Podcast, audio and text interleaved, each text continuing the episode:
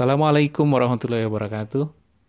Di edisi belajar bersama Korpu kali ini, kita mau ngebahas tentang konsep Korpu itu sendiri. Di awal bulan ini, kami dapat undangan menghadiri seminar yang menarik yang diadakan kawan-kawan dari BNI Korpu. Mereka mendiskusikan dan sharing bagaimana Korpu di BNI Kemudian mengundang juga pembicara dari Kementerian BUMN dan pembicara dari IFMD. Kita diskusi yuk, apa itu Korpu? Sesi pertama Pak Endang Hidayatullah sebagai direktur yang membawahi Human Capital di BNI bercerita tentang roadmap corporate university-nya BNI. Seperti lazimnya corporate university mereka memaparkan bagaimana mereka start sebagai training organizer, kemudian berpindah jadi training center, learning center, dan akhirnya sejak 2016 jadi corporate university. Yang menarik memang pada saat melihat timeline itu ternyata BNI pernah menamakan organisasi di apa namanya yang bertanggung jawab terhadap peran learning itu sebagai manajemen pembelajaran organisasi atau organizational learning sejak 2011 sebelum diubah jadi korpu di 2016. Jadi saat itu memang lagi hype-hype-nya konsep organizational learning ya. Jadi sepertinya memang selaras lah dengan apa yang mereka lakukan. Nah yang menarik dari materi Pak Endang ini terutama pada saat beliau menampilkan seperti apa sih teknik atau approach-nya BNI Korpu dalam mendukung pembelajarannya. Kita tahu bedanya learning center atau training center dengan Korpu adalah pada saat institusi ini atau proses besar ini yang disebut Korpu bisa jadi strategic partner bagi manajemen. Tidak sekedar menjalankan atau melaksanakan program training, tapi bisa jadi bagian inherent atau bagian dari proses uh, melakukan bisnis itu sendiri. Identifikasinya berasal dari gap performance atau gap bisnis, kemudian diterjemahkan menjadi program-program pembelajaran. Nah, salah satu model yang mereka kembangkan yang di sini disebutnya sebagai uh, Deep 46. 46 ya BNI 46 ya. Uh, itu program pembelajaran harian bagi karyawan. Saya sempat nyoba tuh di salah satu booth yang ada di situ model yang simple sebenarnya pertanyaan uh, yang harus dijawab oleh setiap karyawan setiap hari. Misalnya posisi dia sebagai customer service. Nah, tiap hari dia dapat tuh pertanyaan terkait jobnya dia sebagai customer service maupun bidang-bidang lain yang terkait dengan peran sebagai customer service itu. Nah, dalam proses menjawab pertanyaan itu, uh, simple multiple choice itu diapresiasi atau direcognize sebagai proses belajar.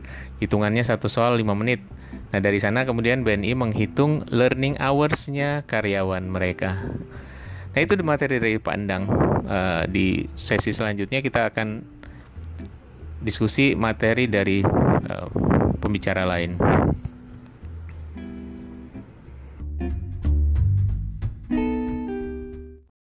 Sesi kedua Pak Herdi Harman mewakili Kementerian BUMN menambahkan misinya Korpu. Jadi tidak sekedar bagi organisasi tapi juga perannya bagi komunitas atau ekosistem di sekitarannya.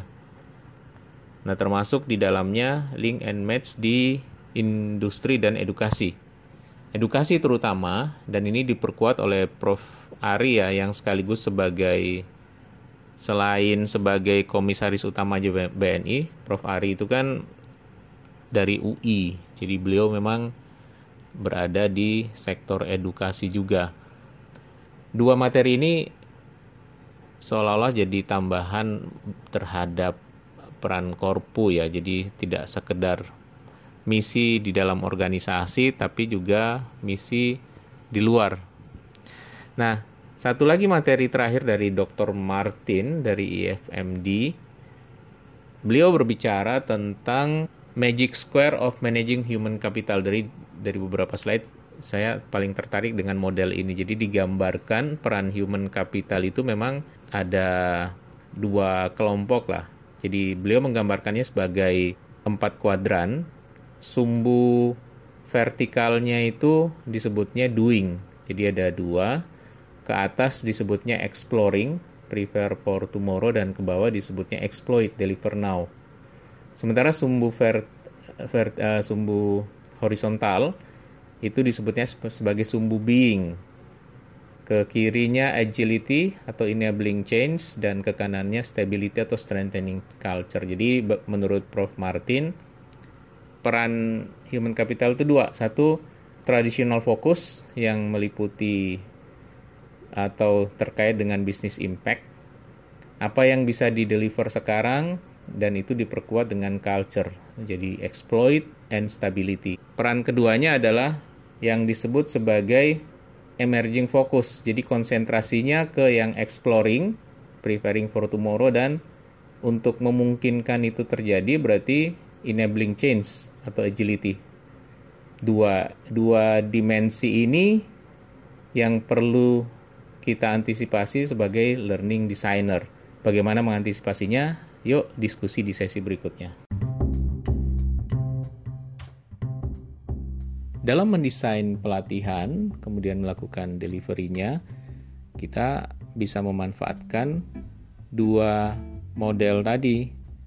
Jadi, memastikan pemahaman dan implementasi sehingga bisa dijalankan sekarang, jadi konsep exploit delivering now dan itu diperkuat dengan culture atau stability.